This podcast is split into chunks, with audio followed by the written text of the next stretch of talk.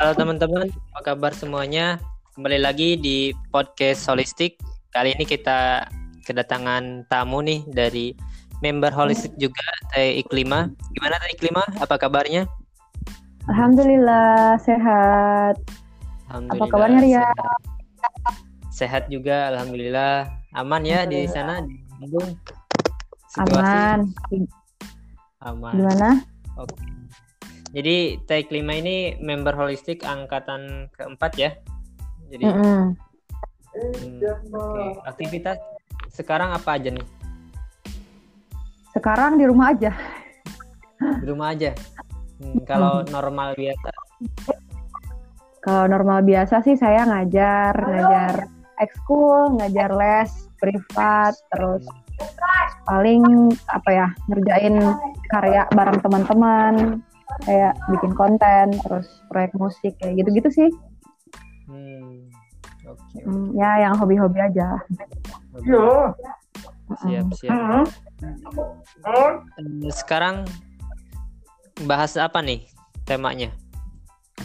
Nah, seperti yang udah saya sampaikan ke teman ke beberapa teman yang lain, khususnya panitia, eh, saya eh panitia pengurus, saya mau bahas ini nih tentang inner child Tian. Inner child. Jadi, eh, eh, gitu. Apa tuh inner child? Inner child ini kayaknya sebagian teman-teman di sini mungkin udah pada tahu ya tentang inner child. Jadi inner child itu adalah sisi otentik kita gitu. Eh, inner child itu kan anak batin ya atau sang anak dalam jiwa kita yang dia itu masih inosen, masih otentik, polos dan ciri khasnya dia itu apa adanya gitu. Eh, kreatif dan lain-lain kayak gitu-gitu.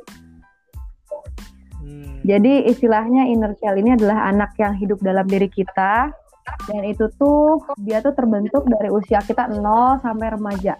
Nah, itu inner child kita di situ. Dan biasanya segala potensi yang kita punya itu ada di inner child juga gitu. Jadi kalau misalkan si inner child-nya ini aman atau sehat atau tumbuh dengan baik, eh, secure, maka biasanya orang itu bakal gampang untuk mengembangkan potensinya. Tapi kalau misalkan si inner child ini dia ada pain atau ada luka masa lalu, maka biasanya seseorang itu akan agak susah buat aktualisasi diri karena dia punya mental block di inner child-nya ini gitu. Nah mungkin ini salah satu hal yang mau nanti saya sampaikan ya sampaikan temen. Hmm. Oke, oke, oke. Nah, berarti kan setiap anak itu seharusnya kan mendapatkan kebutuhan mendasar untuk ya merasa aman, nyaman dan terlindungi. Yap, Jadi, yap. Tapi pada kenyataannya kan nggak semua ya mendapatkan hal itu gimana Mm-mm. nih? Nah jadi kan eh, seperti yang tadi Rian bilang ya, setiap anak kan berhak ya untuk mendapatkan kebutuhan dasar seperti eh, merasa nyaman, aman, terlindungi. Istilahnya kalau eh, nyambung sama apa yang dibahas sama Widi kemarin adalah si anak itu mendapatkan unconditional love atau tapi kalau misalkan si anak dapat apa yang terjadi, nah maka dia akan eh, apa ya akan ada wounded atau akan ada luka di inner child-nya. Biasanya ciri-ciri seseorang yang dia punya luka inner child, dia itu kayak ngerasa apa ya, ngerasa ada yang hilang gitu dalam dirinya, kayak dia ngerasa kurang bisa mengenal diri, dia sering ngerasa lesu, bosen sama kegiatannya, bahkan dia kurang bahagia, bahkan lebih jauhnya dia bisa ngerasa kosong sama dirinya sendiri, istilahnya ada solos gitu atau kehilangan jati diri gitu. Oke, Heeh. kenapa sih bisa bisa eh, apa ya Hmm. terjadi hal itu? Nah, kenapa bisa terjadi hal itu? Balik lagi ke yang tadi ya, inner child kan terbentuknya dari usia 0 sampai remaja. Nah, apa sih kebutuhan seorang anak itu kira-kira dari usia 0 sampai remaja? Menurut Rian apa ya kebutuhan anak kan? Ya tadi merasa disayangi, merasa Mm-mm, aman, terlindungi, kasih sayang, mm-mm.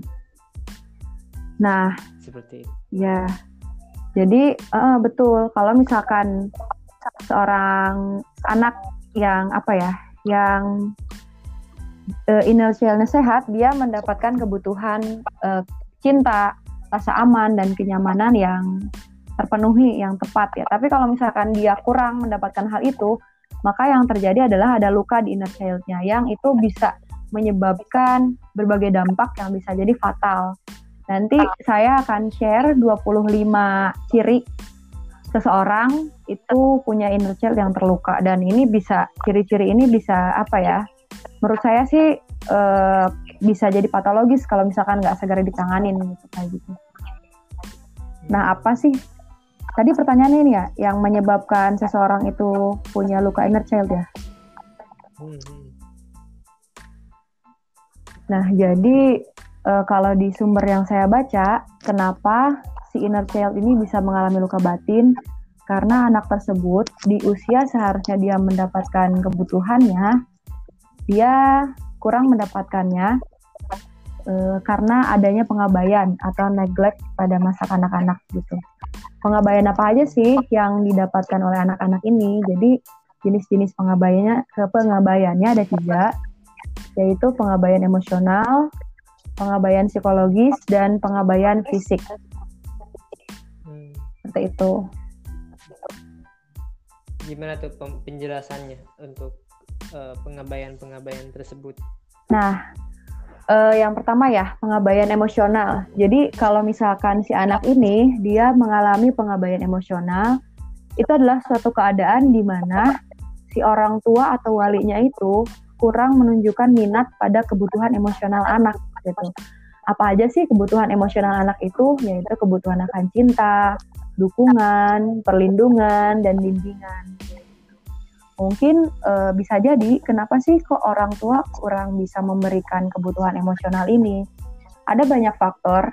Yang pertama bisa jadi kesibukan orang tua yang sangat-sangat sibuk gitu ya. Uh, yang kedua bisa jadi orang tua ini pun dulunya dia mendapatkan pengabaian emosional juga dari orang tua yang sebelumnya. Jadi dia kurang mendapatkan uh, apa ya gambaran gimana sih ngasih kebutuhan emosional ke anak. Istilahnya saya pernah dapat istilah namanya uh, buta emosi atau emotional blind. Jadi ada orang tua yang dia itu buta emosi gitu. Dia jadi flat karena dia pun dulu diabaikan secara emosional. Jadi dia kurang bisa memberikan emosi kebutuhan emosi kepada anaknya kayak gitu. Nah, uh, kalau misalkan si anak ini seorang anak mengalami pengabaian emosional, maka ada beberapa nih, ada beberapa yang bisa terjadi dari pengabaian emosional ini. Yang pertama, si anak ini bisa mengembangkan harga diri yang rendah. Yang kedua, dia sendiri karena dia kebutuhan emosionalnya diabaikan, maka dia sendiri pun bisa mengabaikan kebutuhan emosionalnya juga. Kayak misalkan ketika dia ngerasain suatu emosi, mungkin akan dia repres, dia pendam, dia kesulitan untuk merasakan dan mengakui atau menyadari emosinya sendiri. Kemudian dia juga bisa jadi karena sering memendam emosi, karena dia kurang mengakui emosinya sendiri, lama-lama dia bisa menge, uh, apa ya mengembangkan penyakit psikologis atau penyakit fisik gitu. Itu yang pertama dari pengabaian emosional. Ya, kemudian pengabaian psikologis. Nah, kalau pengabaian psikologis ini kalau emo pengabaian emosional kan tadi hubungannya dengan emosi ya. Nah, kalau pengabaian psikologis ini terjadi ketika si orang tua itu kurang mendengarkan, kurang merangkul dan mengasuh hati seharusnya. Uh, penyebabnya juga bisa jadi dua hal tadi. Yang pertama orang tuanya sibuk, jadi kurang bisa tahu cik anak. Yang kedua, si orang tuanya juga mengalami pengabaian psikologis yang sama oleh orang tuanya dulu sehingga dia blind gitu untuk memberikan uh, kebutuhan psikologis anaknya kayak gimana sih gitu nggak tahu. Karena memang ada beberapa kasus yang seperti itu gitu. Apa sih dampaknya ke anak? Nah kalau misalkan si anak ini ngalamin pengobatan psikologis dia bisa jadi mengembangkan masalah harga diri rendah. Kemudian dia itu kayak gampang gampang singgung gitu. Sensitif banget. Karena dia punya harga diri yang rendah jadi kalau misalkan diejek dicemooh dibully dia itu kayak gampang banget buat uh, terluka, buat trauma dan lain-lain kayak gitu-gitu. Kemudian hmm, dia juga bisa mengalami masalah yang ke masalah kemarahan yang mendalam. Jadi karena dia tuh kayak ibaratnya punya amarah ke orang tuanya, tapi dianya sendiri nggak ngeh nggak peka, jadi kemarahannya itu ada di dalam gitu. Tahu-tahu bisa jadi ke trigger si marahnya itu keluar kalau misalkan ada pemicu yang uh, dari luar, padahal maksudnya pemicu sedikit pemicu, pemicu kecil tuh bisa uh, ngeluarin amarahnya gitu.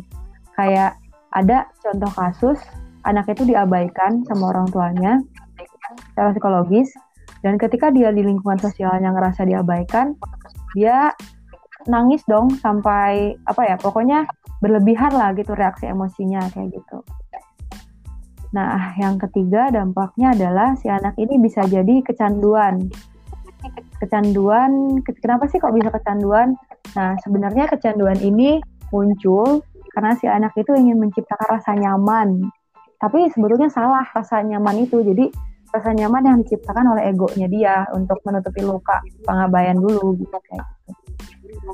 Dan yang selanjutnya si anak ini cenderung sulit mempertahankan hubungan yang sehat. Jadi karena dia, dia punya uh, luka inner child, ketika dia berrelasi dengan orang dia tuh sering trouble gitu, sering bermasalah gitu.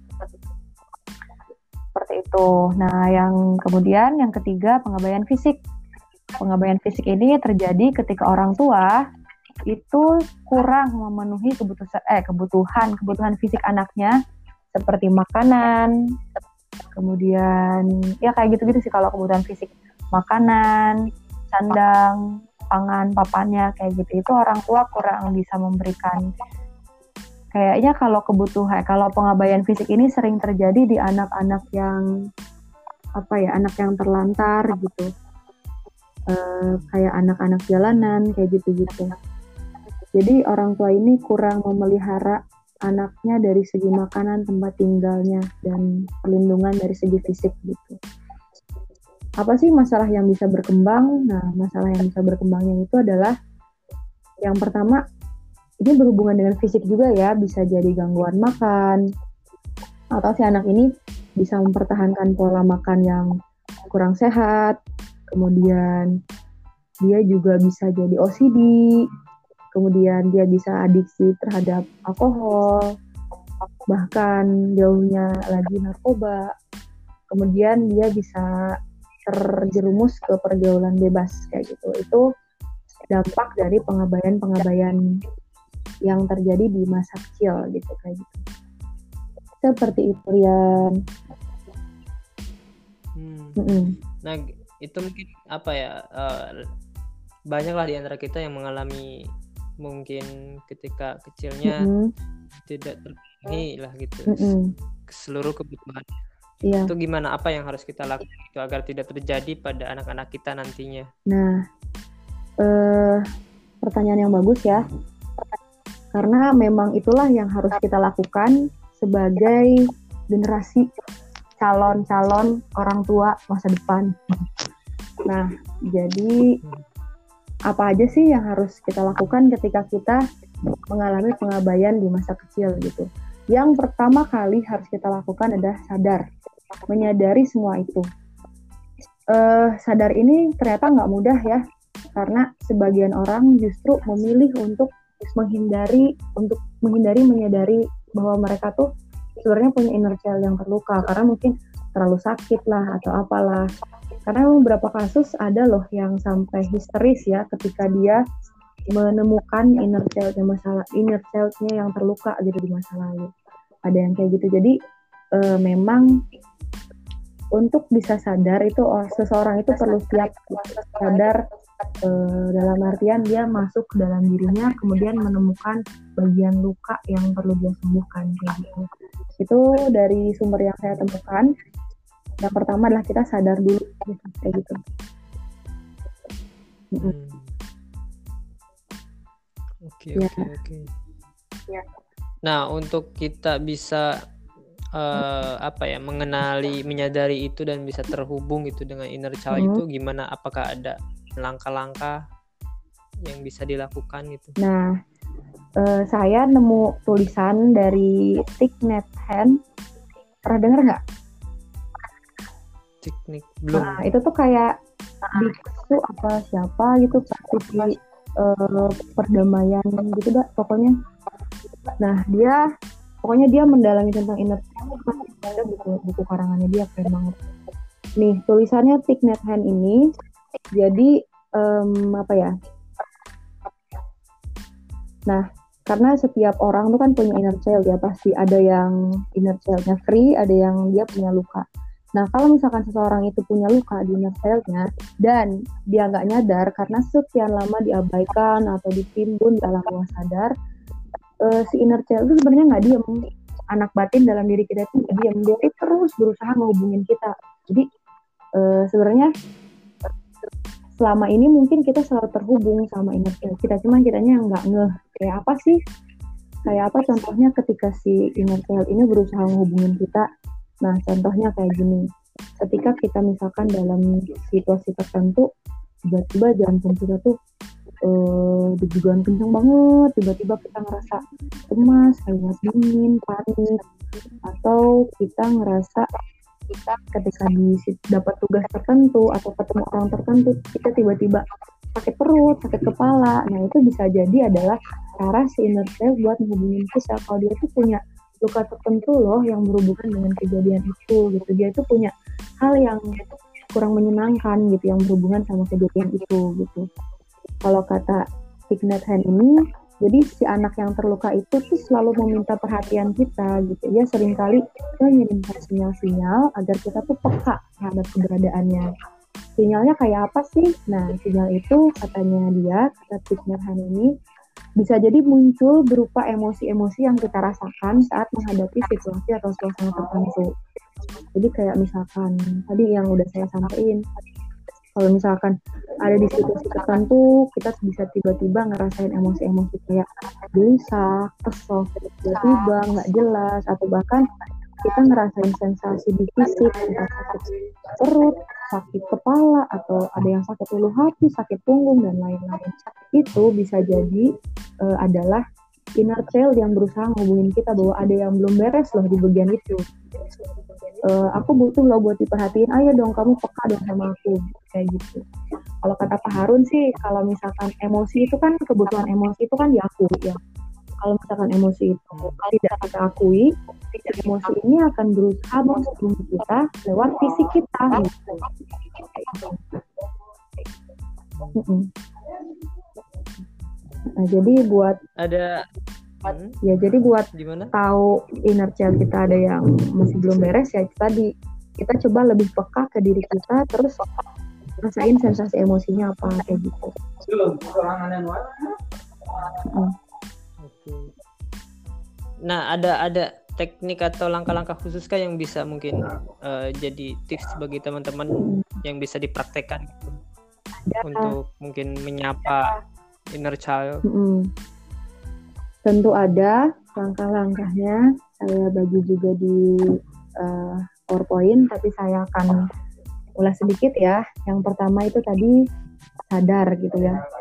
Dengan menyadari kita bisa ngeh akan diri kita gitu. Yang kedua ini ada beberapa teknik ya, saya dapat dari sebuah um, blog pengembangan diri. Jadi dia itu nulisin tujuh teknik kalau ini secara psikologis. Dan secara islaminya juga ada gitu. Karena ternyata baru saya temukan inner child juga di Islam ada. Kalau di Islam fitrah itu Uh, iya, jadi kayak um, apa ya setiap anak ini yang saya temukan di salah satu web ya. Jadi uh, apa sih ayatnya gening yang setiap anak itu terlahir dalam keadaan fitrah. Hmm, yeah. Nah itu kan setiap anak itu kan terlahir dalam keadaan fitrah ya. Fitrah ini dia itu sudah lahir lengkap dengan potensi bawaannya dan bakatnya ketika orang tua kurang bisa e, menumbuhkan atau merawat dan mengasuh anak itu berdasarkan fitrahnya, maka ada fitrah yang cedera gitu, istilahnya terluka gitu gitu.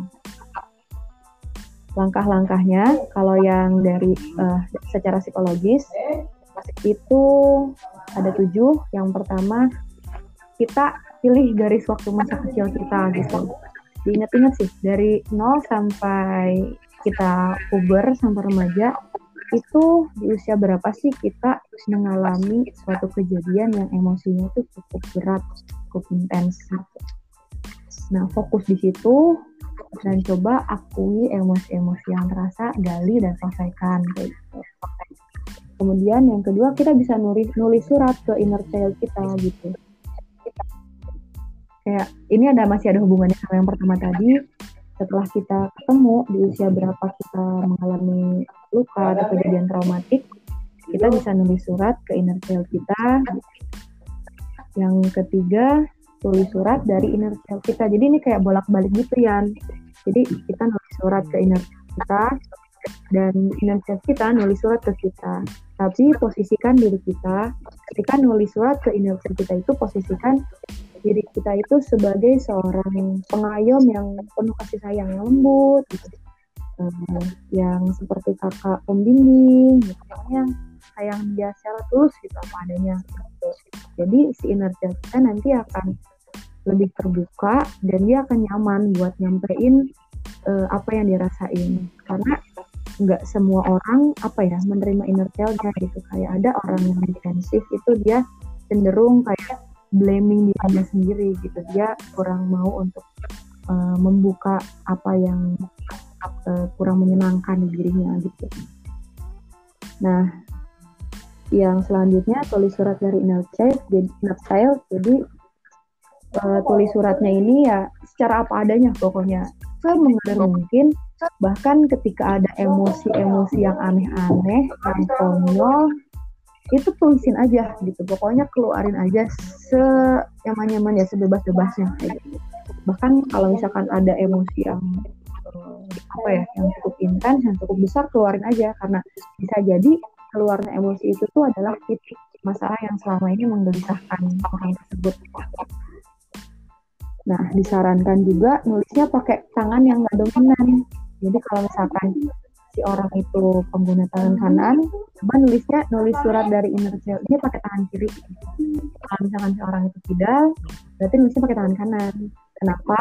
Karena e, katanya disebutin bahwa menggunakan tangan yang tidak dominan itu akan membantu kita untuk lebih banyak berhubungan sama perasaan otentik kita gitu. Kayak gitu. Ya selanjutnya e, cara selanjutnya di sini adalah bagikan rasa sakit kita atau luka kita sama orang yang dipercaya. Jadi e, karena apa? Karena rasa sakit itu penting buat didengar buat divalidasi sama seseorang gitu. Dan orang tersebut e, perlu juga mendengarkannya secara ibaratnya secara utuh gitu secara tanpa syarat secara e, apa ya care dan penuh empati. Jangan sampai judgement gitu karena kalau judgement nanti bukannya inner childnya malah lepas malah dia dapat luka yang double gitu. Karena dia nggak ngerasa ngerasa nggak diterima lagi gitu. Ya, ya yang yang keempat itu adalah berbagi dengan orang yang dipercaya gitu. Kayak gitu. Yang selanjutnya adalah uh, oh ya tentang yang berbagi sama orang yang dipercaya ini disaranin sih di sini kalau bisa jangan dulu bagikan sama keluarga gitu. Takutnya anggota keluarga kita juga ada yang mengalami inner child yang belum selesai. Jadinya ketika bukannya dia malah bukannya dia bisa empati dia malah nggak ngerti gitu. Dia malah ngeremehin kita dia malah nggak bisa peka karena dia pun nggak peka sama inner sendiri. Kayak gitu. Nah yang selanjutnya yang kelima adalah kita kasih banyak afirmasi yang penuh kasih sayang dan dukungan ke diri kita sendiri kayak ke inner child kita gitu. Ketika kita udah nemuin titik inner child kita di mana, lukanya apa, misalkan traumatiknya tuh diabaikan atau merasa kurang diakui misalkan. Kita bisa kasih afirmasi nih. Di sini ada beberapa afirmasi yang disaranin kayak halo aku mencintai kamu apa adanya loh aku seneng kamu ada di sini aku akan selalu menjaga kamu kita bisa terus kasih afirmasi itu ke diri kita gitu jadi istilahnya hmm. kita jadi orang tua buat kita sendiri, buat anak kita gitu. Yang selanjutnya kita bisa meditasi atau visualisasi inner child gitu. Nanti saya akan share ini di artikel khusus aja kayaknya ya, soalnya agak panjang. Visualisasi inner child gitu. Jadi kita meditasi, kita bayangin kita duduk yang nyaman kita uh, temuin ruangan yang nyaman buat kita meditasi kemudian kita bayangin kita ketemu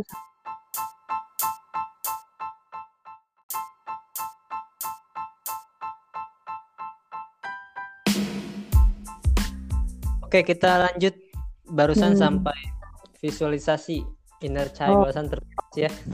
lanjut. Hmm. Nah, sampai visualisasi inner child ya. Untuk lebih jelasnya nanti insya Allah akan saya share secara khusus uh, artikel gimana cara kita bisa deal sama inner child kita. Nah, ya tentang visualisasi tadi itu uh, istilahnya kita meditasi sih, meditasi buat bisa ketemu sama inner child kita, terutama yang part yang dia itu yang ngalamin luka kayak gitu jadi kita cari ruangan yang nyaman. Uh, terus kita bisa duduk bisa berbaring atau kalau misalkan takut ketiduran kita lebih baik duduk aja. Jadi kayak bayangin kita itu uh, ketemu pas meditasi itu bayangin kita ketemu anak batin kita atau inisial kita. Terus bayangin kita itu ketemu sama sisi yang paling murni yang paling otentik sama diri kita gitu. Ya berapa dia gitu gitu. Pokoknya kuncinya jujur sama diri sendiri itu. Jadi kita persilahkan dia buat dia rasa sakitnya dia lukanya dia. Kita jadi pendengar yang baik aja. Terus kalau itu dipeluk kita peluk. Berarti jadi kayak kita melihat diri kita sendiri gitu. kayak gitu. Nah terus kita tanya apa sih yang paling dia butuhkan? Gitu. Apa sih yang yang paling kamu butuhkan? Kita tanya gitu sama inisial kita. Terus kalau misalkan udah beres uh, kita bisa tulisin itu di diary atau di catatan apa pun. Pokoknya kita tulisin pengalaman itu uh, apa yang dirasain apa yang dia butuhkan. Jadi kita tulisin komunikasi kita saat itu komunikasi kita.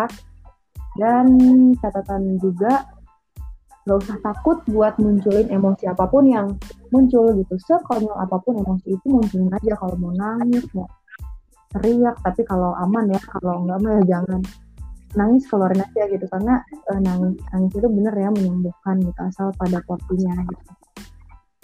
Nah seperti itu. Kemudian yang terakhir yang ketujuh itu jadilah pelindung dan pengasuh buat diri kita sendiri. Ya, mungkin uh, apa ya uh, orang tua mungkin kurang bisa memenuhi kebutuhan kita gitu saat kita masih anak-anak. Nah karena kita udah dewasa kita bisa memenuhi kebutuhan itu ke diri kita sendiri. Jadi istilahnya kita jadi orang tua buat diri kita sendiri. Yang ngerawat, yang apa ya, yang yang care, yang ngasih cinta dan perhatian dan lain-lain gitu. Istilahnya disebut dengan self love. Gitu. Seperti itu Rian. Gimana tuh lebih mungkin lebih uh, ditanya mengenai self love? Self love ya. Oke, okay, self love ini uh, sebenarnya nggak jauh ya sama beberapa yang udah disampaikan tadi. Kayak apa ya? Oh ya kayak ngasih afirmasi dan dukungan ke diri kita sendiri gitu. Self love ini uh, bisa diartikan kita mengasihi diri kita tanpa syarat ya. Jadi kita nerima dia seutuhnya apa adanya mau baik buruknya dia celak-celaknya kita tuh kita terima gitu kayak gitu. Uh, jadi kita mencintai diri kita gitu. Hmm. kita berusaha untuk mengeksplorasi diri kita uh, keunikan kita bakat kita kemudian kita berusaha mengatasi kekurangan kita kemudian kita menemukan trauma-trauma kita dan menemukan kedamaian batin itu kurang lebih inti dari self love kalau untuk prakteknya banyak ya gitu.